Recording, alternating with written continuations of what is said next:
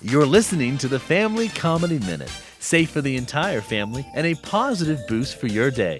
Now let's take a moment and laugh with Gordon Douglas. I do pastor a church. I've been a senior pastor 10 years. In fact, I, am not a church growth expert. My church has grown from 60 to 40 since I've been there. It's a, it's kind of true story. When I got there, we had 60 people. 30 were in their 70s, 10 in their 80s, and four in their 90s. First thing I did was cancel Wednesday night prayer meeting. I started CPR lessons. this is an old church. They remember when the Dead Sea was still sick. I mean, I'm talking. The head of my deacon board, his social security number is six. I visited him the other day. He said, Gordon, I don't buy green bananas anymore. I said, why not? He said, I'm not sure I'll be here when they're ripe.